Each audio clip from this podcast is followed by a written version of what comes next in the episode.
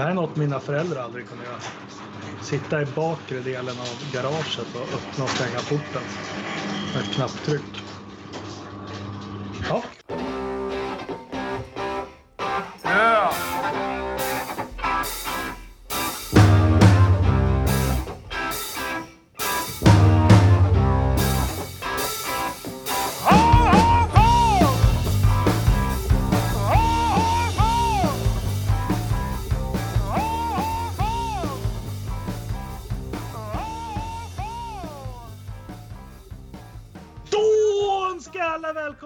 Forsa Motorsportspodd avsnitt nummer 10.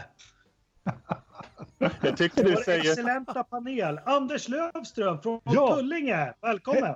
Jag bor inte i Tullinge, jag bor i Riksten. Försök inte att... Ola Lennström från innerstan. Välkommen. Men jag är ju i Sälen har jag ju sagt. i Sälen. Och så har vi Joakim Ternström som håller Huddinges flagga högt även i... Vart du befinner du dig någonstans, Joakim? Genève. Nej. I Schweiz. Schweiz, Schweiz. Schweiz. Schweiz. Schweiz. Ja, Jakob, vad bra att du tog kommandot. Det har vi saknat. Ja. ja. Ska du fortsätta ta kommandot? Det är Tysklands GP har vi tittat på. Ja. Var, det ro- var det roligt? ja, men det var ett händelserikt lopp med en överraskande slutsegrare. Så kan jag säga. Ternström? Ja, jag, vad säger jag då? Ja, eh, det var underhållande. Tack vare yttre faktorer i vanlig ordning. Anders? Jag eh, kan sammanfatta det hela med eh, i väntan på regnet. Regnet kom äntligen. Ja, men precis. Ja. Vad de har tjatat om att det ska komma. De har tjatat så mycket om att komma regn så att när de ser några regnskvättar i kurva 6 så skickar de in stackars förare på intermedius och vets. Ja, Alltså, så, länge, så länge har de väntat på regn. Toro, i Toro Rosso, de stod och hoppade och väntade med sina wets. De, de bara, ja, äntligen, äntligen, nu får vi sätta på wets. In i Gasly. Vilken, vilken förare kommer in först? Och så laddar vi på. vad håller de på med Ternström? Alltså vad, vad ska man säga? Det kommer en liten regnskvätt borta i, eh, borta i kurva 6 och eh, man kastar sig in i depå. Alltså det, var, det fanns någon, någon sorts desperation där hos några av, av teamen. Jag kan inte för mitt liv eh, försöka förstå ens en gång vad man trodde sig kunna vinna på att gå in och sätta på intermediates i det läget. Och då uppstår ju frågan liksom, vad, hur mycket, förarna visste ju hur pass stort det var. Vad visste teamen? Teamen måste ju rimligen veta lika mycket som vi som sitter och tittar på TV. Och mer än det. Och, och det var ju inget svårt för oss att se liksom att det, det är ju dömt att misslyckas fullständigt. Samtidigt så ska man väl också, alltså det var ju flera förare som tyckte att det var tillräckligt blött för att eh, gå in och byta till eh, intermediates. Eh, samtidigt så var det ju inte lätt regn utan det var en rätt rejäl skur som kom där. Och jag menar, om det hade varit lika blött i kurva 6, ja, då hade nog till och med eh, liksom de här wets varit på tapeten. Men i och med att det var torrt på resten av banan och att det slutade regna också ganska kvickt så, så var det ju verkligen så att eh, liksom det blev ett, ett spel vem som, vem som kunde hålla ut längst och, och i och med att det regnade så kort period och så kom ju regnet tillbaka då. Jag skulle vilja säga det att eh, ja, men man behövde ju ta en chansning där om man var liksom som, som eh, Sauber gjorde med eh, Leclerc och vissa andra. Ja, men alltså, var det inte ganska... Det var ju, majoriteten gick ju inte in och bytte. Det var, ju en, det var ju en minoritet som gick in och tog den här chansningen. Och vi vet ju alla hur regndäck och intermediates är när st större delen av banan är torr. Så att även om regnet kommer 5-6 varv senare så har det nästan hunnit köra slut på de där däcken innan dess i alla fall. Och jag menar, ta i Saubers fall till exempel, om de skulle ha chansat med någon där så skulle jag ju tyckt att resonerat att det var eh, Marcus snarare för Leclerc var ju en bra position. Marcus hamnade ju i en bra position delvis tack vare att många chansade och han inte chansade. Sen vet jag inte hur, vet vi hur mycket förarna som gick in styrde själva att gå in och hur mycket teamen tog det beslutet åt dem. Jag, inte, jag hörde ingen radiotrafik så jag har ingen aning om det var förarna som pushade för det men det, det lät konstigt att pusha för det i så fall. Alltså om vi tar Alonso till exempel så, så, så, själv, så han skyllde ju inte på stallet. Utan han sa ju att vi tog en chansning. Mm. Eh, och det gick ju käpprätt och han, han låg ju före Marcus i alla fall så på, på den eh, sidan. Och, och sen på Leclerc, han skyllde väl å andra sidan en del på stallet. Han var inte alls beredd att... Men där, det är ju där som erfarenheten kommer in lite grann. Ja, men det, jag eh, skulle nog vilja säga så här. Jag, jag läste ju någon intervju med Alonso. Och han var ju ganska tydlig med att det var teamet som eh, plockade in honom. Alltså, jag lyssnade ja. bara på, på vet du, intervjun efteråt. Ja, då, men då, då, då, ni... då, är det, då har det ju kommit ut lite andra intervjuer efteråt nat naturligtvis. Och där, då har han väl hunnit, hunnit eh, surna till kanske? Ja, jag, vet inte, jag vet inte om han eh, surnade till så då, men eh, gav väl ganska tydligt uttryck för att eh, han var skeptisk till det här det redan från början. Sen var det väl kanske, liksom vill han väl vara eh, sportslig på något vis och, och, och schysst och inte hänga ut teamet i det där läget även om han eh, då någonstans eh, tyckte själv att det var inte det smartaste. Och däcken tog ju slut på två varv i princip för, för de som gick in på intermediate. Ja. Men det är ju lätt att sitta här och säga också mm. med, med väder, liksom, det hade ju lika gärna kunnat vända, liksom, komma ett, en rejäl skur som hade dragit bort mot start och mål och då hade hela eh, banan varit våt och då hade det varit ett genidrag att gå in på intermediate. Så att... ja, men jag, jag, vet inte vad man hade vunnit på det. Därför att de andra hade också, då hade de andra gått in och gjort mm, sitt. Alltså då, då skulle precis. de ha be behövt förlora en fruktansvärd massa tid på slicks ute på det våta. Men om det är ja. så blött det kan man då, göra. Ja, men om det är så och... blött, då, då är det ju läge att gå in för, för regndäck. Och då hade ju de ja, det... som var på intermediates behövt gå in för regndäck. Så att Alltså det, det, är en, det är en chansning med väldigt lite att vinna, väldigt liten sannolikhet för att kunna vinna någonting skulle jag vilja säga.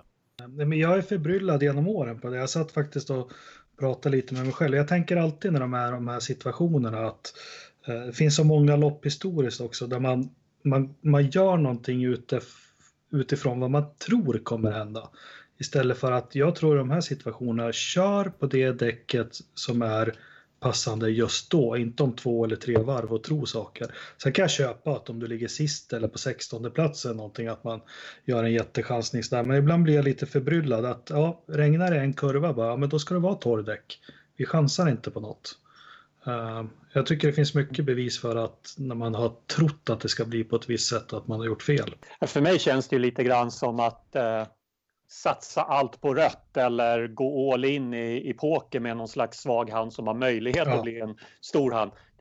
Går det hem så är det helt fantastiskt. Du vinner hur mycket som helst. Eh, Pierre Gasly kommer trea, Charles Leclerc vinner racet. Kevin Magnussen vinner ännu mera racet. Nej, men man, man, kan vinna jättemycket men det är en sån liten sannolikhet för att det ska gå hem. Och jag kan inte se att någon av dem behövde göra den chansen i det läget som jag ser det så var det ingen chansning när de gick in och tog intermediates, utan de tyckte att det var den, precis som Jakob säger, man ska köra på de däcken som, eh, så, som är för de rådande förhållandena som är. Och de, vet du, uppenbarligen så tyckte ju de att det var rådande förhållanden för intermediates. Problemet var ju att det inte var det över hela banan.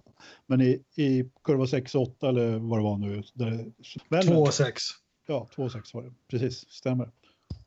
Men då skulle, jag, då skulle jag ju säga att då var det inte då, då, är det, då var det ju två kurvor, ett begränsat ställe på banan där det däcket var det bästa men uppenbarligen så var det ju för stor del av fältet ett, eh, ett torrdäck som var det bästa att köra på. Alltså det var det bästa däcket för stunden. Men, ja men det var det ju naturligtvis. Men det var ju två, två i fältet som hade rätt däck på när det började regna egentligen och det var Lewis och Marcus som hade Ultra. Eh, sen var det väl inga fler som hade Ultra på just då eh, som inte var inne och bytte till Intermediate eh, om jag kommer ihåg. För att de, de var ju de två som var snabbast i fältet på de få varven där, där det regnade. Ja, om vi ska gå vidare så det jag tänkte på var att i början var det ett ganska tråkigt race i toppen. Men det var ett fantastiskt roligt race nere i mittfältet och vi hade en tv-producent som gärna följde de fighterna. Där var det, sen, sen svängde det, sen blev det oerhört underhållande uppe i toppen inklusive kanske årets två radiomeddelanden. Eller tre till och med. Eh, två teamorder och en totalförvirrad Mercedes-strateg. Eh, jag vet inte om ni räknade hur många gånger som eh, Mercedes-strateg ropade till Lewis Hamilton när han genade över depåinfarten i slutet. In, in, in, in, in. Jag tror han sa den 12-13 gånger Lewis Hamilton körde av och körde ut på banan igen. Sen, men den bästa kanske var Kimmis, Kimmis respons på att han skulle släppa sig förbi Fettel tidigare. Mm. För helvete, säg åt mig vad jag ska göra bara. Exakt. vad vill du? Om du vill att jag ska släppa förbi honom, säg det bara. Ja, men Jock, Jock Clear, han, man, kan inte, man kan inte linda in något till en människa från Finland. Han har inte lärt sig det. Jag tyckte det var, ja, men jag tyckte det var underbart hur Kimmy svarade. Vad, vad, vad ska jag göra? Säg åt mig. Ja, ja. Ja, jag tyckte det, det, det var, det, alltså det, var, det där var jävligt märkligt hur, eh, precis som, eh, som du säger, han lindade in det. Va? Fan, det, det har man väl inte tid att hålla på med i, i racing. Det ska vara raka rör. Förvånar mig ja. faktiskt alltså att, de, eh, att han kände det behovet någonstans överhuvudtaget. Är de rädda för Kimi eller? Jag tror alla är rädda för Kimi. De är rädda för Mintu. Ja. nej, men, nej, men jag, jag tror det, det, är nog kanske inte så mycket Kimi det handlar om. Utan att man vill inte eh, att det ska låta utåt som att man ger en stallorder. Men tänkte ni på att eh, det känns som att Ferrari är lite brända av teamorder. Dels att de inte gav någonting i Österrike där de för en väldig massa år nu blev otroligt brända över teamorder de gav och på Hockenheim jag gav de ju en tveksam teamorder när det faktiskt var förbjudet mellan Alonso och Massa. Är Ferrari lite rädda för att säga rakt ut när de levererar teamorder? Jag, jag tror rent eh, generellt så verkar teamen lite ängsliga när det gäller det där. Det, det visar ja. sig lite grann när det gäller Mercedes kommentar efteråt. Eh, ja, precis. Med, med, Hamilton och Bottas när man sa att ja, hade, hade situationen varit den omvända så hade, då hade det blivit, då hade det blivit samma teamorder eh, i princip. Va? Och det kan vi ju tro vad vi vill om. Liksom. Men eh, de är väldigt, väldigt känsliga för det här. Det var det en tv-sänd intervju det där? Jag läste den bara, men jag menar, det var ju roligt att se om Toto hade något pokerface eller så.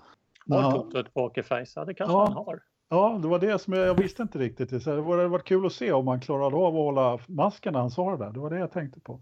Mm. Men eh, ja, men eh, jag vet inte. Jag har, jag har, inte så mycket att säga om stallorder. Det, tycker det, är, det är fullt rimligt. Alltså, det är väl inga, jag tycker inte... Jag tycker knappt någon stallorder var, är särskilt dum egentligen, även om jag stod på barrikaderna och, och gnällde och skrek när Ferrari gav stallorder i Österrike 2002. Men det var ett läge kanske man kan argumentera för att det inte behövdes. Men det, det är ju en del av sporten. Det, det man, det, jag kan väl tycka liksom att när, när det nu är en del av sporten och eh, det, det, existerar väl inte längre något förbud mot det heller. Tala klarspråk istället för att hålla på och försöka att linda in eller koda de här meddelandena. Det, det blir bara löjligt. Jag håller med er. Jag tycker också det blev löjligt. Uh, uh, från teamen så är det ju en lagsport. Det är ju teamet och märket de kör för. Så nej, jag har inget att tillägga alls. Uh, tycker inte det var något konstigt de besluten som togs heller. Något som var desto konstigare var väl att nu svängde den här förbaskade VM-fighten igen. När allting såg ut att vara fördel Fettel så gör ju han ett litet och onödigt misstag som fick väldigt dyrbara konsekvenser som gjorde att Hamilton kunde vinna och nu leder helt plötsligt Hamilton med 17 poäng när det länge såg ut som att eh, det var nästan det gapet som eh, Fettel skulle lämna Hockenheim med. Alltså från varv 1 till målgång så, så svängde det 50 poäng. Det är helt otroligt faktiskt egentligen. Uh, Vettel ledde ju efter första varvet och Hamilton låg ju inte på poängplats. Uh, jag, jag, måste få säga, ja, det är otroligt, men sen, uh, jag är ingen större fan av Lewis Hamilton som människa eller person och sånt, men han är en otrolig förare, vilket lopp han gjorde. Så att faktiskt att titta igenom loppet igen, han, första varven är han ganska han tar det lugnt faktiskt och han tokrusar ju inte utan känner in loppet, tar någon placering här och där och sen så tar han den här chansen när regnet kommer och det är klart, jag tycker det är briljant av, av Hamilton. Nej, men eh, det är precis som du säger att han, han vet ju värdet av att hålla sig på banan de första varven och hålla sig lugn i starten. Han tokrusar ju inte allt, ut, alls utan, utan det, när han väl har liksom när loppet har satt sig, ja, då sätter han fart. Och jag vet inte om jag tycker att det är så märkvärdigt, men, men visst, visst är han duktig då inledningsvis, men sen, hallå, hur svårt är det? Jag menar, jag hade ju kunnat köra upp den där bilen genom fältet. Det, han, det är ju som ett möte liksom. Han, han, eh, upp till, vad var det nu då, han, bakom Red Bull-bilarna där så var det, gjorde han ju inga större liksom konstigt. Däremot så hade ju då Ricardo bakom på sina eh, medium mycket svårare att köra upp. Han sa ju efteråt också att han har stora problem med eh, däcken. Eh, nej men det, jag håller med. Eh, återigen så ser man ju klasskillnaden på, på de här eh, toppbilarna i fältet och eh, de övriga. Eh, det är inte omkörningar, det är förbikörningar och eh, ingenting annat. Sen gjorde ju Hamilton, vad ska man säga, han gjorde ju det han eh, skulle göra. Han har ju en enorm kapacitet naturligtvis. Eh, och sen fick han ju kanske lite hjälp där då av, av eh, lite väderlek och, och säkerhetsbil och så vidare på slutet. Eh, plus naturligtvis att eh, Vettel körde av.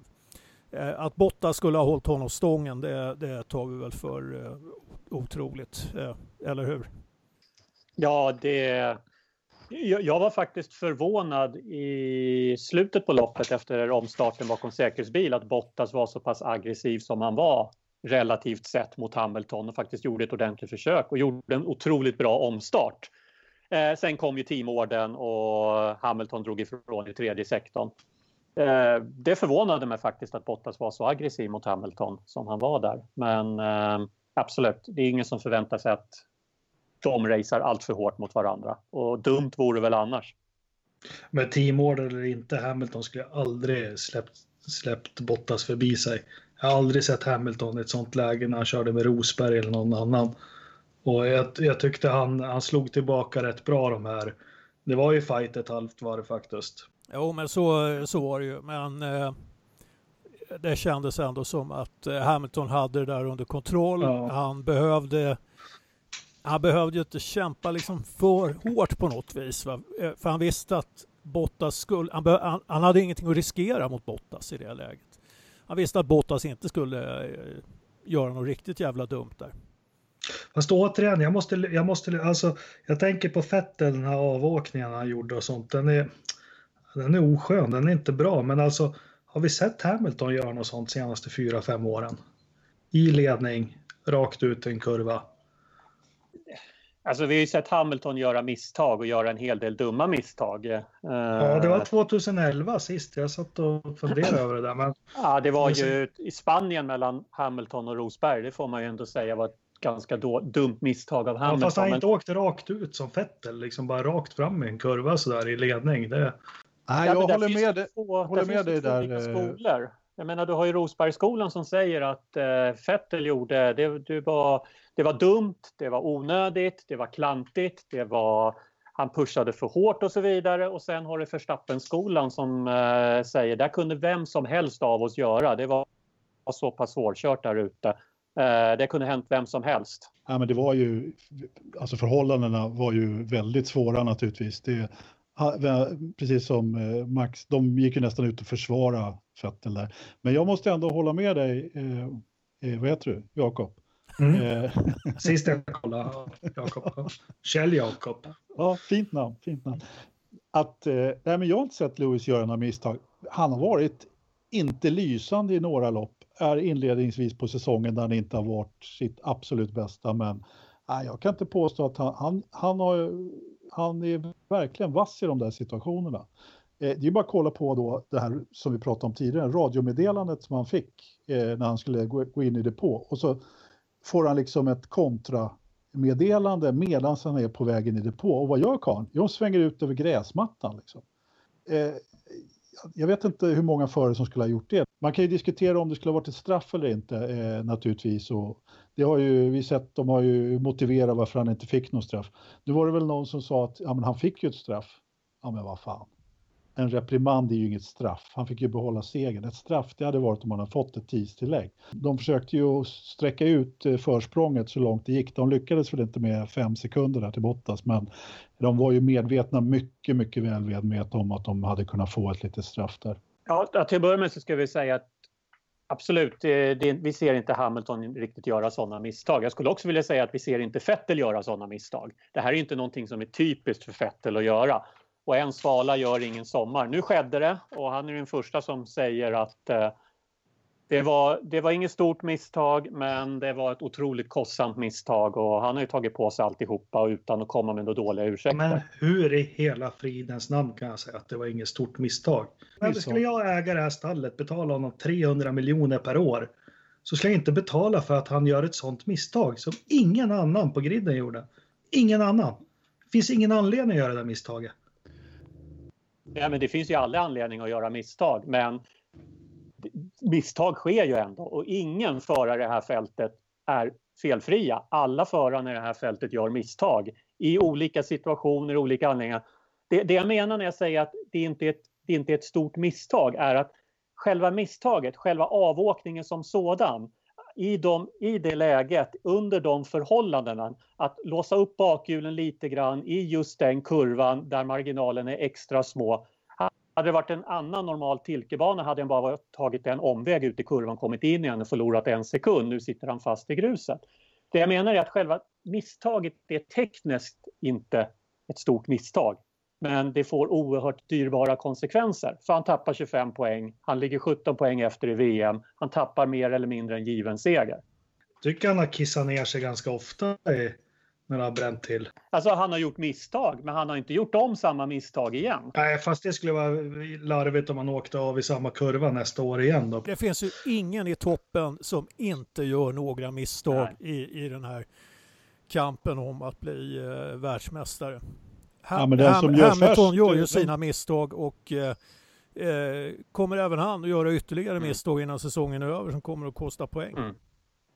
Ja, men den som gör färskt misstag eh, vinner ju.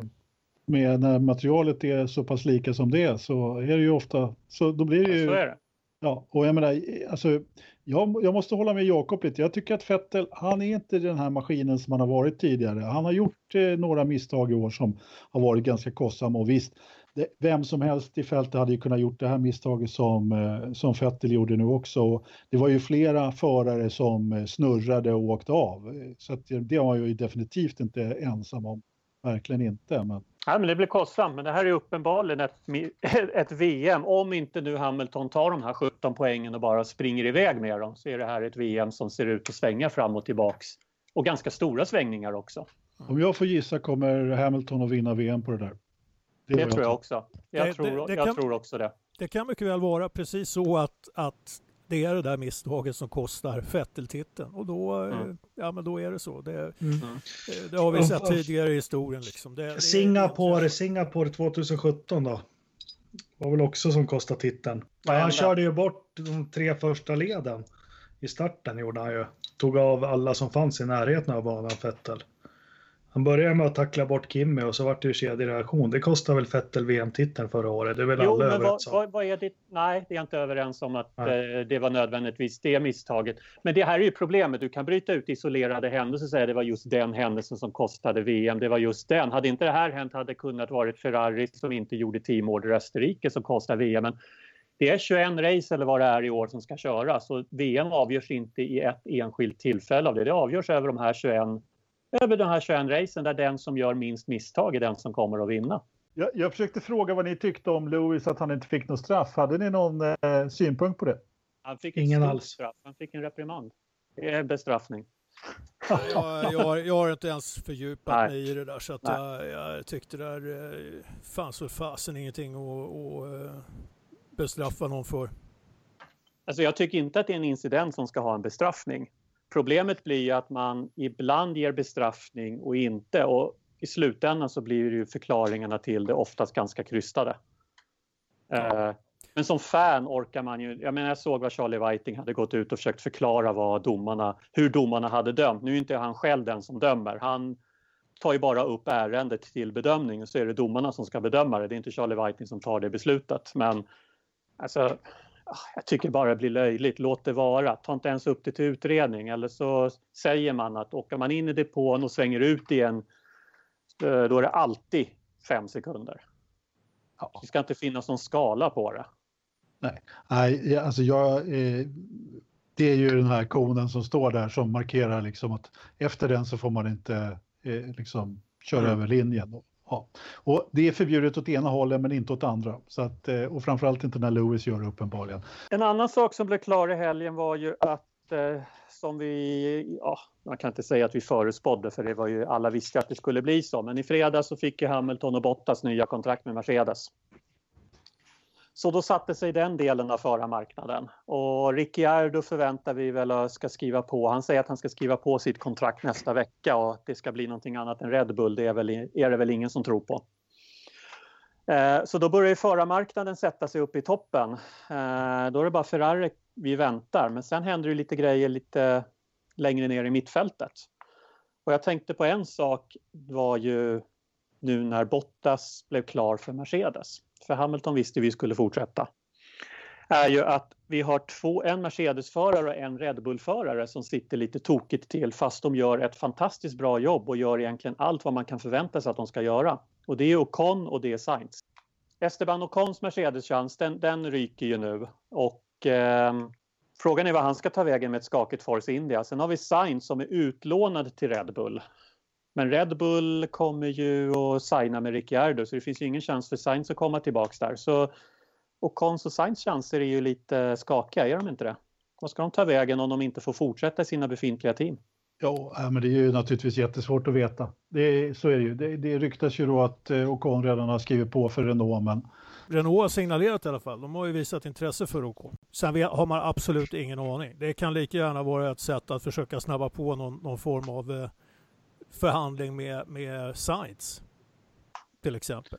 Eller sätta press på Red Bull att de för vad jag förstått det hela så är väl båda förarna, om inte de får en plats av sina respektive team så går deras kontrakt med de teamen ut. Det vill säga Sainz kontrakt med Red Bull går ut och Cons kontrakt med Mercedes går ut så de är, de är, free, de är free agents. Uh, men Ren Renault, uh, det är väl ett sätt för Renault att sätta press också på, på Red Bull. Att bestämmer nu för Ricciardo så att eh, Sainz blir fri så vi kan signa honom som en Renault-förare och inte som en utlånad Red Bull-förare. Mm. Ja, nej, men eh, så kan det ju vara naturligtvis. Så får vi väl se vad hela eh, Stroll-affären, eh, det ryktas ju då om att han har eh, gått in och köpt Force India nu då. Mm, eh, vi får väl se om huruvida det är med sanningen överensstämmande eller vad som händer där och om Stroll i så fall byter till Force India och var Perez hamnar. Det har ju pratats ju om allt möjligt så det känns ju som att förra marknaden är väldigt rörig minst sagt i år. Eh, inte många förare som har kontrakt för nästa år. Det är väl anledningen av att det är många team som är beroende av någon form av finansiering för sina förare för att fortsätta. Då blir de här ettårskontrakten och, och rulla runt. Jag menar, kanske bara är Renault av de teamen som är kvar som inte behöver ha betalande förare. Stoffel van Dorn har ju fyraårskontrakt va? Jo, men McLaren är ett stort ställe. De har ju tusen anställda. Det finns väl mycket att göra där. Ja, ja, herregud. Men McLaren är också ett intressant läge. Vad ska, de har ju rätt, de har ju, de har ju tre förare bara un, som de har kontrakt med. Som de på något vis, jag menar, även om vi, för, om vi gör det enkelt för oss och förutsätter att eh, Stoffel är ute efter den här säsongen. Han har inte presterat tillräckligt bra och så vidare. Jag tror inte att det är så enkelt. Jag tror att Stoffel har en god chans att få fortsätta ändå. Men om vi förutsätter det så har de Lando Norris som de har finansierat upp genom alla mästerskap och som har vunnit varje mästerskap han har ställt upp i på första försöket. Eh, som McLaren måste ge en sits till om inte deras kontrakt på Norris ska gå ut i höst. Eh, vad gör de med en sån förare? Om de inte tar in honom i McLaren, blir de av med honom efter att ha investerat massor med pengar för att ta upp honom genom eh, underklasserna? Mycket styr Alonso här? Nej, men det, det finns alltid en möjlighet för de här teamen att kanske i det här läget hjälpa ett team som Williams genom att eh, sätta Lando Norris i, i, en, i, en, Williams under något år eller någonting sånt. Va? Bara för att behålla, behålla kontrakten. Nu vet inte jag vad det är klart att Lando Norris är en förare som flera andra team skulle vara intresserade av men just nu finns det några team, det finns inga platser i, i, något, i något bättre team. Det är Toro Rosso men eh, det är ju inte så Red Bull att, har ju ett problem där. Ja, precis. Om de inte eh, sätter Sainz där. Men eh, var det inte så att eh, Lando Norris eh, är ju naturligtvis en McLaren-förare och har ju visat väldigt god fart och det är klart att de vill behålla honom. Och Eh, enligt uppgift så var det ju då så att det var flera stall som var intresserade av honom härom, ja, när det nu var för någon månad sedan så var det himla snack om det. Och sen så visade det sig väl att eh, eh de hade väl planterat de där ryktena ifrån Land och Norris egna management för att det skulle visa sig att de var intresserade så att det skulle hända någonting på förmarknaden. Ja. Så att det är väl förmodligen så att han är väl kanske lite otålig där i, och McLaren kanske inte är det bästa stället att gå in i och det är bara att titta på van Dorn då som hade en eh, liksom en grymt CV fram till McLaren och inte, egentligen inte har visat någonting. Så att... Men en summering från Engelmark här nu då. Det här är, jag är faktiskt jag är helt säker, jag är helt övertygad om. Kimmich kör kvar. Eh, till Leclerc säger de så här att vi är på väg upp i Sauber. Eh, visa att du kan leda det här teamet nästa år. Sen får han köra 2020 som är sista året på Fettels kontrakt och gå med Fettel eh, ett år, lära sig där och sen ta över Ferrari-manteln. Jag tror inte Leclerc kör Ferrari nästa år. Jag tror Kimmy kör kvar och Leclerc får chansen att visa att han kan leda ett Sauber Alfa Romeo på uppgång. Men vet ni vad som är oroväckande? Om man läser italiensk, tysk och engelsk silly season på nätet och allting. Eh, de diskuterar alla möjliga namn och stall och hej och hit och dit. Men är det någon de aldrig diskuterar som aldrig är med så är det våran Marcus. Är det någon mer än jag som har tänkt på det? Det är väl ganska naturligt. Jag tror inte Pedro Denis diskuterade särskilt mycket i andra team på sin tid heller. Det vill säga, Marcus är ju så starkt knuten till det teamet han kör för som ägs av dem som har finansierat hans satsning. Så nej, det, det, jag tycker inte det är konstigt. Jag tycker det är fullt naturligt. Marcus F1-framtid hänger helt och hållet på Sauber och inget annat. Jo, men när det spekuleras i vilka, vilka två som ska köra Sauber så är aldrig hans namn med i, i utländsk media. Det tror jag att han har fått dragits med sedan han kom in i Formel 1. Att, ja. eh, eh, han kom in som en paydriver som inte hade i Formel 1 att göra. Nu säger inte jag att det är min åsikt, jag säger att det var ryktet han kom in med i F1 Media. Inte nödvändigtvis i F1-depån, för det vet jag inget om. Och det där har han dragits med sedan dess att han har inte haft en plats i F1 sen han väl kom in i F1 men ändå är han ju kvar hela tiden och gör sitt jobb på det sättet han gör sitt jobb. Han är starkt knuten till de som finansierar hans satsning. Ja, det kan ju tolkas på två sätt. Det, det ena är att man uppfattar eh, Marcus eh, position som så pass eh, säker i teamet att man inte behöver diskutera honom. Den andra, mindre välvilliga tolkningen är ju att man inte ser honom som en framtida F1-förare överhuvudtaget. Ja, men det är så det är, så det är när man läser 25-30 olika eh, som jag har läst senaste dygnen här nu när man spekulerar vilka som hamnar var så hamnar han aldrig någonstans. Alltså om man tittar utanför Sverige. Tycker jag är lite trist och tråkigt men det är, eh, det är bara en spaning jag har gjort. Men eh, Sauber kan, det är ju lite intressant med Sauber där för att fram tills den här helgen egentligen så har vi alla förutsett att det är mer och mer säkert att Kim inte kör nästa år och att Charles Leclerc tar hans plats i Ferrari och Sauber har potentiellt två öppna platser. Men nu börjar det ju snackas om att Kim kanske stannar kvar i Ferrari. Jag har varit helt och övertygad om det i flera veckor, att han blir kvar. Och att Leclerc då är troligtvis kvar i Sauber, kanske, kanske går till Haas, men eh, då kan han lika gärna vara i Sauber som är ett team på uppgång nu. Men vad betyder det här för Marcus chanser? Är det bättre eller sämre? Jag, jag tänker väl lite så här att om Leclerc hade lämnat teamet, då hade det funnits ett argument för att behålla Marcus och sen sätta in Giovinazzi i den andra sitsen. Men om Leclerc är kvar, då, kanske Ferrari, då måste kanske Ferrari sätta in Giovinazzi istället för Marcus i det teamet om Giovinazzi någonsin ska köra F1. Men har, har, vi historiskt eller någonstans, har vi, finns någon historik med en förare som går in på sitt femte, sjätte år i ett bottenstall utan att göra några direkta resultat? Det finns inte. Det finns Hamilton är länge i McLaren, Button är länge i sina stall, eh, Senna var länge i McLaren och så vidare. Men det är när de gör resultat. Men i de här eh, det är mycket större omsättning på, på förare i de här stallen som inte gör resultat. Så eh, Nej, jag, jag vet inte om incitamentet finns riktigt att behålla Marcus i Sauber. Men om vi leker med tanken att eh, Saubers ägare har en plats i teamet, en förarplats i teamet och eh, stallets största samarbetspartner Ferrari Alfa Romeo har en plats, en förarplats i teamet. Och så har de varsin förare att placera där. Mm. Kör. Mm. Då har ju Marcus en plats och så har eh, en Ferrari-förare en annan plats.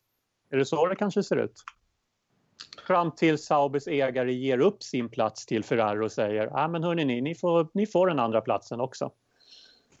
Jag, jag, undrar om det verkligen kan se ut på det viset. När, när Vassör eh, klev in som eh, teamchef så tror jag att han eh, eh, ställde ganska hårda villkor på under, under vilka förutsättningar som han skulle ta över det här eh, teamledningen i, i, i Sauber. Och till, eh, till eh, de uppgifterna hör också att bemanna teamet. Sen är det självklart så att eh, det finns relationer med Ferrari som gör att man kanske hittar lösningar den vägen att bemanna teamet. Man har ju, använder ju deras motorer och så vidare. Det finns en hel del ekonomi runt det här. Men det är beslut som Vasör tar i hög grad tror jag. Eh, och eh, om, eh, om eh, han anser att Marcus inte ska vara kvar, då tror inte, att, då tror inte jag att Marcus är kvar oavsett vad, vad ägarna säger. Jag, nej, där tror, jag, där, tror jag att du har en, där tror jag absolut att du har en poäng. Ja, nej, men jag, jag kan inte se att en teamchef på den nivån, för här talar vi om, om en VD-roll kan man ju säga på väldigt, väldigt hög nivå, eh, går med på att, eh, att eh, styrelsen lägger sig i det arbete som egentligen är teamchefens. Eh, borde jag SÖR skulle jag ställa min plats till förfogande i så fall. Jag skulle säga det att eh, jag tror att eh, jag har inte så mycket att tillägga till spekulationerna där och vem som går var och från Sauber och om Leclerc blir kvar eller inte. Jag, jag har ju sagt hela tiden att jag tror att Kimi det slutar att få silkesnöret. Jag, jag håller fortfarande på det, men jag tror att Marcus i, till stor del har sitt öde i sina egna händer just nu.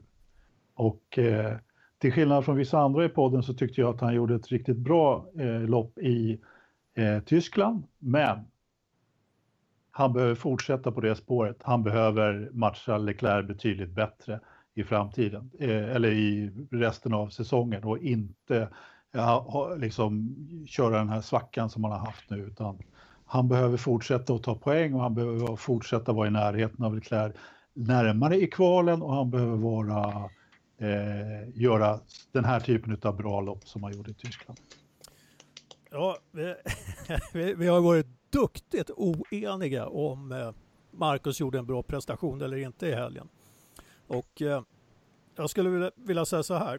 Eh, efter att ha tittat eh, hyggligt noga på varvtider och annat så kan jag bara konstatera att jag tycker att Marcus gör ingen speciell insats. Han kör inte speciellt starkt eh, i förhållande till andra förare överhuvudtaget. Hans varvtider, eh, eh det, det, finns ingenting spektakulärt över varvtiderna. Det finns ingenting i varvtiderna som, som eh, på något sätt säger att han håller en högre nivå i racen än i kvalen. Eh, och eh, jag tycker också att det är ett problem att han tack vare sina dåliga kval blir ju ofta satt på strategier som innebär att han ska göra ganska långa första stintar och så vidare. Och det där ser jag som den enda möjlighet man har när det gäller att kunna bärga poäng med Marcus. Man sätter sin förhoppning till att någonting ska hända under loppet.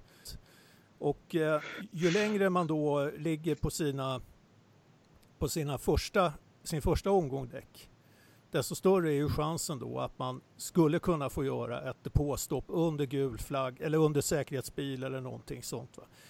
Eh, och ett av problemen då med de här strategierna är ju också att det betalar sig lite för sällan därför att i, i, i dagens F1 så eh, är det så att det blir oftast bara ett depåstopp. Hade det varit för ett par år sedan då, då hade, som när Perez eh, lyckades plocka lite pallplatser och sådana grejer genom att tjäna in ett depåstopp på konkurrenterna.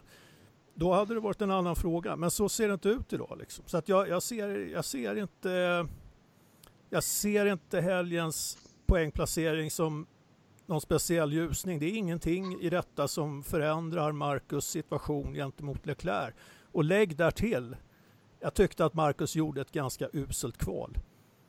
Ja, men jag skulle väl hålla med dig där rent generellt när du pratar om långa stinter och att det är eh, att han hamnar långt, eller att han hamnar efter Leclerc i kvalen och får göra de här långa eh, stinterna och precis som du säger, i, i dagsläget så är det inte eh, två stoppare utan det är en stoppare. Och, och som det har varit under säsongen och, och, eh, precis just jämförelsen med Perez rätt bra, för den har jag tänkt att ta upp själv nämligen. Och hade det varit för ett par år sedan, precis som du säger, jag tycker att han är väldigt duktig att eh, hantera däcken, eh, Marcus, vilket han har visat vid flertal tillfällen. Och, eh, men om man däremot isolerat tittar på eh, söndagens lopp, så inledningsvis så körde han rätt hårt på sina soft, eh, hyfsade varvtider ändå. Eh, och eh, låg väl fyra sekunder bakom Leclerc någonstans när Leclerc gick in för sitt eh, stopp om jag inte minns helt galet. Sen så i det läget på loppet så gjorde ju Sauber en helt annan bedömning eh, på vart loppet skulle hamna. Så att hade man, hade man gått för den ursprungliga tanken och gått på medium, Eh, ja, eh, då hade det nog inte sett så där jättebra ut för Marcus. Eh, beror väl lite på, men det är ju jättesvårt att säga. Men i det läget på loppet, då bestämde man sig för att vänta in regnet och då behövde Marcus ta hand om däcken tills att så, så länge det gick egentligen. Och då gjorde han det så pass länge så att han kunde gå ut på Ultra och när han väl gjorde det så hade han helt rätt däck när regnet väl kom. Då. Och eh, dessutom så var det då flera stall som gjorde tvivel, tvivelaktiga eh, som vi redan har pratat om, byten till intermediates. Som, sen, om, sen om det var att de gjorde bort sig eller att de gjorde felbedömningar och så vidare. Men, men bara den här grejen att Marcus klarade sig igenom de här regnvarven på sina Ultra, gjorde det riktigt bra. Han körde inte in i DHL-skylten i kurva 8, vilket jag var livrädd för att han skulle göra. Han har gjort sådana misstag tidigare, men bara att han vände det och gjorde en riktigt bra prestation i det läget och han var ju i princip snabbast på banan tillsammans med Lewis där under några, eller snabbast på banan kanske han inte var, men han var i, av de förarna i mittfältet så var han helt klart eh, snabbast och gjorde do, bäst varvtider där när han hade rätt däck på bilen. Och sen dessutom så gjorde han det riktigt starkt genom att hålla eh, förarna bakom sig då i den här omstarten. Eh, det var ju Grosjean som kom om. Det som eh, det som jag inte tyckte att Marcus gjorde bra under loppet egentligen var ju det att han kom ju inte om och kom. Hade han kommit om och kom så hade han definitivt kunnat eh, vara ännu bättre. Det var väl liksom smolken i glädjebägaren skulle jag tycka. Sen, eh, sen är det alltid det att man får övertaget över en stallkamrat om det går dåligt för stallkamraten och eh, du gör ett eh, bra lopp själv. Så att jag skulle säga att rent psykologiskt har han definitivt vänt det lite grann mot Leclerc. Sen om det är liksom prestationen över hela säsongen, det skulle väl inte jag säga. Men som en enskild händelse så gjorde han ett bra lopp. Jag, jag tycker väl kanske inte att... Eh, jag, jag, är inte helt överens med dig där och, och, och eh, jag kikade lite grann på varvtiderna. Eh, på de varv där man liksom kan jämföra varvtiderna mellan, mellan Leclerc och eh, Marcus då. Eh, de varv Eh, fram till att eh, Leclerc gick in till intermediate så var ju Leclerc 13 sekunder snabbare. Eh, Leclerc hade 33 varv som var snabbare än, än vad Marcus var. Marcus var också långsammare än vad Alonso var på samma däck. De hade ungefär samma strategier. Och jag tycker att Marcus gjorde max av vad han kan prestera. Och det är naturligtvis bra. Det är hans max som är för dåligt. Fast eh, det var precis det som var min poäng lite grann där. Att när, Leclerc, när Leclerc gick in, då ändrade ju Sauber strategi för Marcus. Då valde man att nu, nu ska inte du göra snabba varvtider, nu ska du få de här softtecken att hålla så länge som, som det går. Och det var precis vad han gjorde. Leclercs eh, uppdrag var ju något helt annat. Det var ju att köra så fort det bara gick naturligtvis. Ma Marcus fick ju en helt annan en strategiförändring, vilket han skötte riktigt bra. Så skulle jag säga. Ja, alltså jag vet inte, Marcus gick ju på på varv 38, det var ju innan eh, hela det här regnknåset började. Han eh, eh, gick ju på Ultrasoft då. Sen under de varven som allt det här stöket pågick så ja, det är jättebra att inte göra några misstag, men det är lite det jag är inne på. Om inte de andra deltagarna gör misstag, ja då tar han inte poäng. Och eh, hans pace jämfört med de andra, den var, den, den var inte värd mer än en 14-15 plats. Jag, jag, skulle inte säga att, att det var misstag överhuvudtaget. Jag, tycker, jag håller inte med där som sagt. Eh, jag tycker han gjorde det bra. Vi behöver inte älta det mer. Men det fanns ju de som gjorde dåliga lopp och som, som inte hanterade det här bra. Det var ju viss, vissa stallgrejer, men jag menar att, att Marcus stannade ute på eget bevåg och sa till att jag tänker inte gå in. Jag menar, det visar ju på någon slags, slags erfarenhet också naturligtvis. Det får man ju också ta i beräkningen när man bedömer en förarprestation skulle jag säga. Inte bara straff. Vi kan titta på Haas till exempel som sjabblade bort Kevin Magnusens eh, chanser till en, en eh, bra slutposition. Jag menar, Grosjean han kom ju som, eh, eh, som skjuter nu kanon där på slutet och tog ju både Marcus och båda Force India-bilarna på, på, han, eh, på de avslutande varven där. Jag vet inte var Magnusen, eh, om han var så förbannad för att han hade fått stå och vänta i depån eller vad problemet med var för honom på, på sluttampen. Ja, jag vet inte. Ja, men då är vi, då är vi tillbaka till där vi var i början av podden. Hur mycket vet vi att det var förarna som tog de besluten att gå in och lägga på intermediate hur mycket var det teamen? För här låter det ju som att det var en förare som valde att stanna ute och en förare som valde att gå in i depå. Det är nästan så jag hör dig Anders. Så jag vet inte. Fast det, det är det så så är det så. Då är det jättebra. Då är det, en, då är det en stark prestation i sig och det är absolut tyder på erfarenhet. Men jag har inte sett någonting som gjort att det har varit extremt mycket förarbeslut av de som gick in och gjorde fel däcksval det, det är väl alltid föraren som har sista ordet, så är det väl?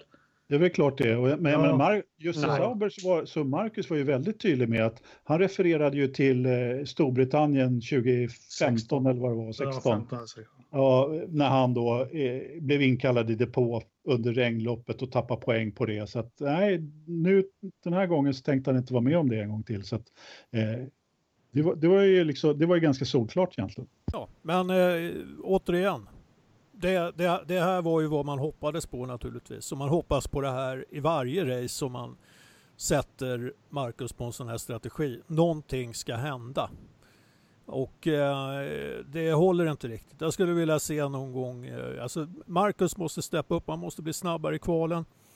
Eh, och han måste också börja racea och göra det så att säga med, med en utgångspunkt att köra så fort tygen bara håller, inte att eh, hålla liv i däcken. Nej men avsnitt ett så pratar jag om en svensk F1 och allting, men jag är glad för han tog ju chansen. Nu gavs det tillfälle. Det var, det var ganska mycket förare som bröt och som strulade till det. Och det var väl första gången som jag kände med Marcus att han verkligen tog chansen och kappa, kapitalisera på, på, på det och tog några poäng. Eh, sen så tycker jag nog lite som Ternström också att det är lite slött mellan varven. Men det här har vi diskuterat utanför för den här poddsändningen också.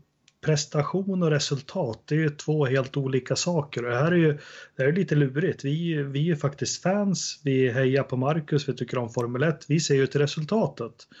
Uh, sen är ju prestationen en helt annan sak och det här, är, det här är jäkligt lurigt när man håller på med idrott. Vad ska vi värdera?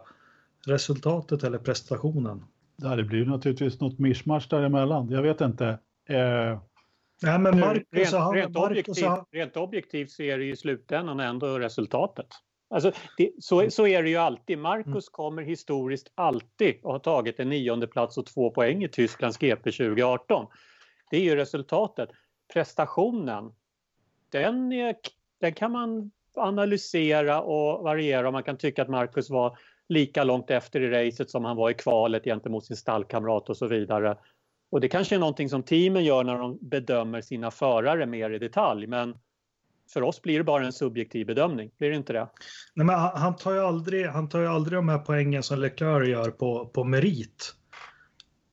Ja, i vissa fall det senaste loppet var väl på merit, men han kördes ju inte liksom upp. Han var inte på nionde plats från början och liksom racea och höll det. det. Är, det är det här som är lite kämpigt tycker jag som svensk och att man håller på Marcus att eh, han tog chansen nu när han gav sig och tog poäng, men det skulle vara kul om han körde sig till en nionde plats. Förstår ni vad, ni, vad jag är ute efter? Ja, jag, jag håller med dig det, helt, helt och hållet Jakob. Det är, det, det, är klart att han, det är klart att det är en merit att komma nio också. Men, men jag sa ju det, jag sa ju det. Ja. Det är jättebra. Ja, men jag håller med dig att eh, det skulle vara betydligt bättre om han kunde vara lite snabbare i kvalen och, och, och liksom ha en köra snabbare och på, just på merit. Helt klart, eh, så är det ju. Sen vore det ju också en merit om man inte bara släppte om Hulkenberg när han håller på att göra en omkörning. Vi, vi pratar om historieböckerna. Det är det här som blir så jäkla lurigt. Uh, Hamilton startar 14 och vann. Det står i historieboken. Mm. När min son läser det här om 20 år så läser han det. Och så läser han att Marcus startar 13, alltså före, men slutar 9. Det är jättelurigt där, hur man ska värdera saker. Ja, det blir ju lurigt, det blir lurigt i en materialsport som Formel 1 eftersom eh, det är ju två, jag menar, när Hamilton startar 14 nu så vet vi att han har ett antal, han har ett antal bilar och eh, bara köra förbi, inte köra om. Alltså det är ingen större bedrift att göra det. Det är materialsporten i Formel 1. Så, så är det. Men att, jag tycker det blir lite lurigt också för att ja men nu säger vi okej, okay, han tog inte niondeplatsen på merit eller poäng, det var inte tillräckligt bra prestation, men jag tror att väldigt många av oss fans kan nog tycka att Lewis Hamilton var den bättre av de två Mercedes-förarna 2016 men Nico Rosberg vann VM. Vann, vann inte Nico Rosberg VM på merit? Jag vill fortfarande hävda att Nico Rosberg blev världsmästare det året på merit, även fast vi kanske kände att den lite svagare föraren vann. Vi har ju massvis med sådana här diskussioner eh, på forum och annat. Vem, eh, vem, vem är den sämste, minst värdige F1-världsmästaren och så vidare. Va? Eh, facit kvarstår, det spelar ingen roll. James Hunt blev världsmästare, hur vi än mm. vrider och vänder på det. Men eh, det är ju när man börjar titta på eh, egenskaperna bakom resultaten vilka, vilka vi också älskar att spekulera i och, och, och fundera över och, och, analysera. Vem, vem var egentligen snabbast? Och så vidare. Va? Men, men eh, eh, Ola, du var inne på en grej här. Jag tror att eh, för teamen så är det ganska viktigt. Eh, jag, jag, tror att man, man, sitter, man sitter naturligtvis och analyserar varvtider och annat eh, efteråt. Och, eh, jag, jag, tror ju tyvärr inte då att, att Marcus Fort i helgen var så där himla smickrande egentligen. Nej, precis. Det är där. Och jag tror inte att för att Nico Rosberg blev världsmästare 2016 att Mercedes satte sig ner och bara konstaterade att mm, vi har två stycken jämnbra förare utan man kanske tittade, ja, Lewis Hamilton är ju fortfarande vår, vårt bästa, vårt största hopp. Det är ju honom vi kommer att kämpa mest för att ge ett nytt kontrakt. Men så är det vi får ju se vad, vi får ju se vad framtiden har att, att utvisa för Marcus. Det är uppenbart tror vi att han kommer att kunna köra i något annat team än, än Sauber nästa år om han kör i F1? Ja, jag, jag, för något annat team, det ser jag som ganska otroligt. Jag hoppas bara att, att den här poängen ger honom lite andrum och att han eh, någonstans eh, hittar ett sätt att eh, tackla de här racehelgerna och, och, och, att eh, han börjar närma sig Leclerc i kvalen också. Eh, det måste han göra för att eh, han har inte mycket tid på sig. Det, vi har passerat eh, eh, halva säsongen och eh, nu måste resultaten fram. Mm. Men det, där är en poäng halva säsongen också. Eh, jag tänker på med eh, Leclerc och klar för Ferrari och allting. Jag tycker eh, samma där. Folk kan lugna ner sig lite. Det har faktiskt bara gått 11 lopp. Vi vet inte vad Leclerc, vad han har för kaliber egentligen. Det har faktiskt gått 11 lopp bara av hans Formel 1-karriär, en halv säsong. Det här kan vända ganska fort. Eh, det kan du göra, men samtidigt så är det ju det som får Leclerc att framstå som en, en eh, särdeles eh, talang. Alltså han, ja, men... han, han, kliv, han, kliver in, han har kört 11 race oh. och, och, jag... och, han kör så fruktansvärt bra eh, redan i men... det här läget. Och även när man tittar tillbaka så har han ju gått fram som en slottermaskin. Han har kört fyra säsonger racing överhuvudtaget innan han kommer till Formel 1. Mm. Eh, Marcus gjorde fyra säsonger i GP2. Ja, jo, jag, jag, håller med, men det var en god vän till mig som faktiskt, eh, vi satt och pratade om det, som är väldigt intresserad av fotboll. Det fanns en spelare på 2000-talet i Djurgården som heter Sebastian Rajalaxo eller någonting. Han gjorde otroligt mycket mål i sin debutsäsong. Han kom ju precis som Leclerc från ingenstans alls och så bara öste han in mål i allsvenskan. Och alla massmedia och allting börjar prata om han måste med Sverige till EM nu. Förbundskaptenen är idiot om man inte tar ut honom. Eh, men de lät den där, ja, eh, de lät honom spela klart säsongen och allting och sen hände det inte så mycket mer. Så jag tycker men du eh, Jakob, jag har lite svårt för fotbollsreferenser eftersom jag har väldigt dålig kunskap. Fast idrott som idrott, det är liksom... Ja, men det, fotboll är ju en knäskada. Idrott ja. är Formel 1. Ja, men för kunna, om vi säger så här, ja, men har du inga, då? Ja, men har du inga bra med aktier? Ja, men du... har du inga bra vet, referenser till Formel 1, någon förare som har gjort så där förut? Jo, det, det har jag jättemycket, men jag tänker på att det är en ganska liten bas, 11 lopp. Ja, men jag, jag, jag, håller med dig helt Det är precis som att H&M rusar på, på börsen i två veckor. Alltså, ja. Eh, egentligen samma sak. Så, av den anledningen så tror jag faktiskt inte att han kommer köra för Ferrari nästa år. Nej, men jag håller med dig Jakob. Jag skulle bara få det. Jag håller på. Ja, vi har Fisichella 97 när han ja. körde Jordan. Det var ju en blivande världsmästare.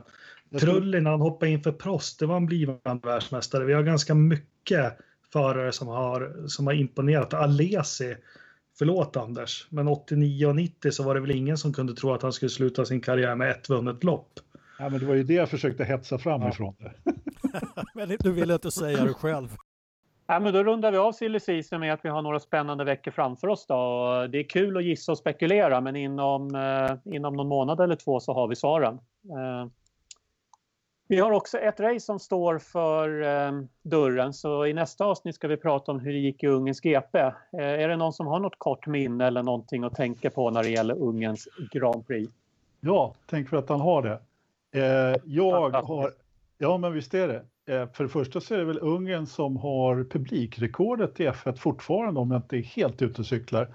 Första loppet som kördes där 86, jag tror att det var 240 40 000, någonting där. Jag kan inte siffran exakt, men det var larvigt mycket folk i alla fall. Och det har ju pratats publiksiffra i Tyskland här eh, som var väldigt bra också. Så att, eh, de kommer inte riktigt upp i Ungern, det gör de definitivt inte. Men det var väl var det 168 i Tyskland tror jag. Någonting ja, något sånt. Mm. Ja, precis.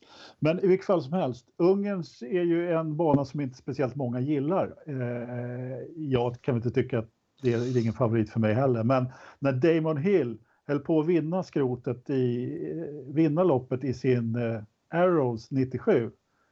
Var det på sista eller näst sista varvet som han fick någon läckage från eh, växellådan och Näst sista. Och... Näst sista varvet då Villeneuve kom och brakade honom. blir jätteledsen när du Wikipedia, Wikipedia säger sista varvet. Ja. Sen så bråkar de lärde om det var hydraulikproblem eller en bricka okay. till sprinten i gaspedalen som gav upp. Men jag vill helst att vi lämnar det ämnet. Jaha, ja, men jag tyckte att det var, det var, det var bra kört ändå utav Hill. Var, han gjorde ju ett fantastiskt lopp fram tills dess. Men visst, det, var, det kan ju vara lite eh, bitterljust för dig förstår jag. Vi kan säga så här. 69 ungefär... varv och körde sönder materialet efter det. Ja. ja. Blev lite Eller så kan vi säga här att det är ungefär som att Stoffel skulle leda alla varv i i Ungern nu till helgen, utom sista. Ja, men det är samma sak, han hade ungefär lika bra material. Eller Marcus skulle leda en Sauber.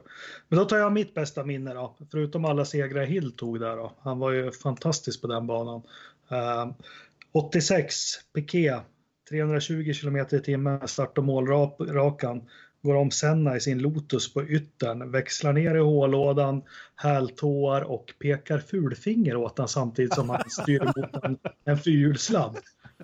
Den ska jag lägga ut på Forsa-sidan imorgon, för den har ni sett något mer briljant? Alltså, hur hinner är toppfartsnoteringen från dig hundraprocentigt säkerställd? Mellan 280 och 300. Du sa 320 nyss. Jäklar, nu åkte vi ner. Nu åkte vi ner här.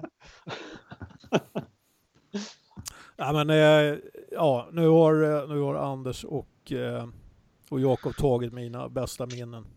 Så jag...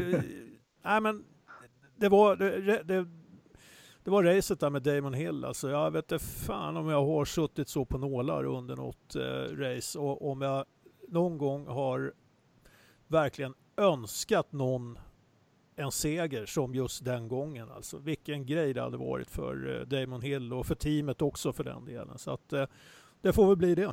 Ja, då rundar jag av den biten med att säga att när de förlängde raksträckan på Ungens GP, start och mål på, på, på Ungen, så att efter det har det faktiskt varit några ganska bra race för att vara, för att vara den banan.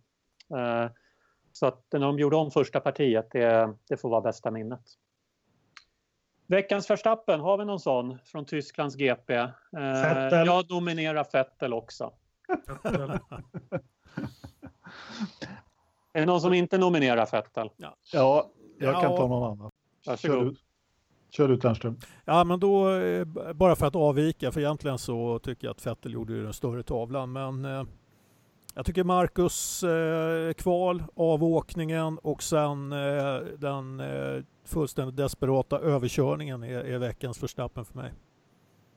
Ja, men eh, då kan väl jag också för att avvika ta Leclerc då som eh, körde av i vätan när eh, han som är som superförare skulle göra allt så bra och köra så bra när det kom regn och hur det nu var i alla fall. Han körde av två gånger och snurrade i och för sig väldigt snygga piruett där 360 så han hamnade rakt fram igen. Men, men eh, Leclerc är veckans Verstappen. Yes. Bra. Hörrni, av alla skogsbränder som rasar i Sverige så har Stor, Storsäten och Grövelsjön klarat det va? Nej, Fantastiskt. Jag tror det. Är jag har varit orolig hela veckan.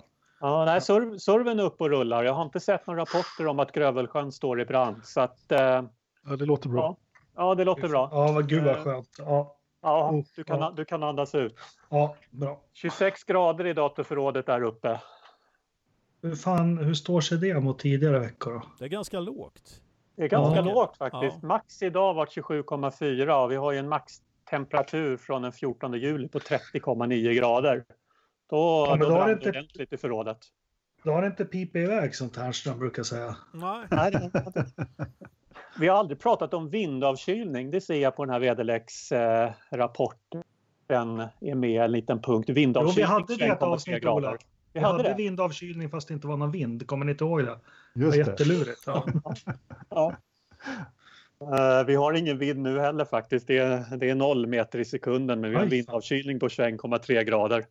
Vi får, Ja, vi, får reda, vi får reda ut det där helt enkelt. Hur går det? Kan, du, kan vi fråga, vad, vad heter han, JBS, hur det hänger ihop egentligen? Kan, vi, Joakim Brohede i gruppen. Öppen fråga till dig. Hur kan vi ha vindavkylning när det är vindstilla?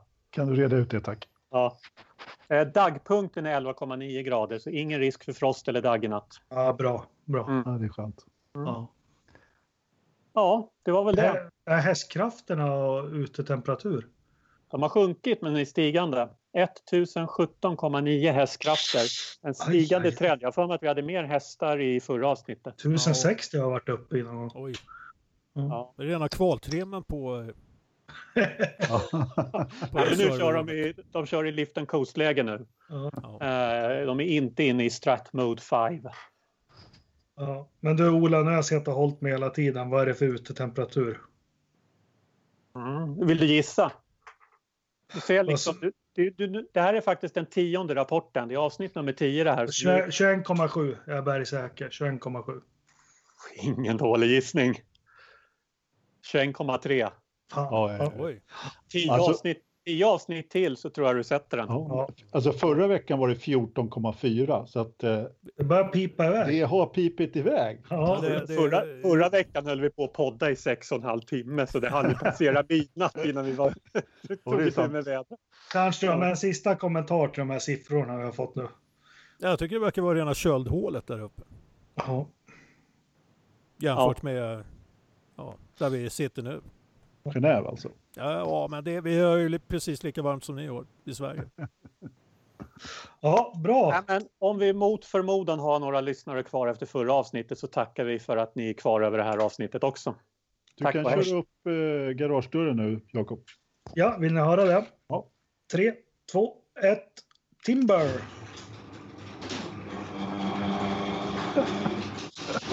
Fy fan, det här skulle alla, alla lyssnare se. Måste smörja kedjan. Ja. Linda! Måste smörja kedjan. Tömmer inte hon poolen fortfarande? Nej, det är klart. Men jag gjorde, jag gjorde det tuffa, jag fyllde på den sen. La i slangen och gick och tog en öl. Ja, jag kissar på mig nu, vi hörs, hej. Hej.